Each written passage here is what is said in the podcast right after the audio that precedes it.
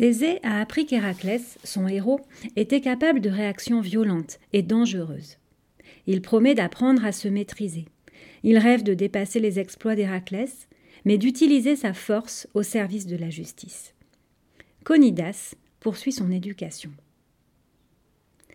Le mystère de sa naissance rend Thésée triste et mélancolique. Alors Conidas lui raconte l'étrange conception d'Héraclès, la tromperie de Zeus pour séduire Alcmène, sa mère, la jalousie d'Héra, les serpents envoyés par la déesse pour le tuer, mais que le bébé Héraclès parvient à tuer dans son berceau. Thésée est passionné par toutes ces aventures. Alors Conidas consulte Tirésias, et grâce à la magie du devin, Thésée et Conidas sont projetés au beau milieu d'une aventure d'Héraclès. Lorsqu'il rouvrit les yeux, Thésée était couché sur un tapis de fougères, dans une épaisse forêt. Un mouvement à ses côtés le fit sursauter. C'était Conidas. Ils se relevèrent tous les deux, incapables de savoir où ils se trouvaient. Un bruit de pas résonna.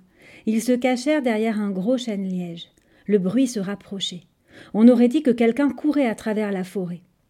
Alors, Thésée et Conidas virent passer tout près d'eux une biche absolument extraordinaire. Thésée eut le temps d'apercevoir sa taille gigantesque, sa robe tachetée et ses cornes étincelantes. Des cornes en or murmura-t-il émerveillé. Conidas lui fit signe de se taire.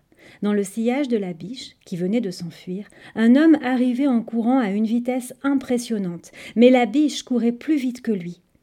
Héraclès s'exclama Thésée en reconnaissant son cousin. Un autre homme apparut. C'était un très jeune homme, à peine plus âgé que Thésée. Il tenait par la bride deux chevaux chargés de bagages et sifflotait tranquillement.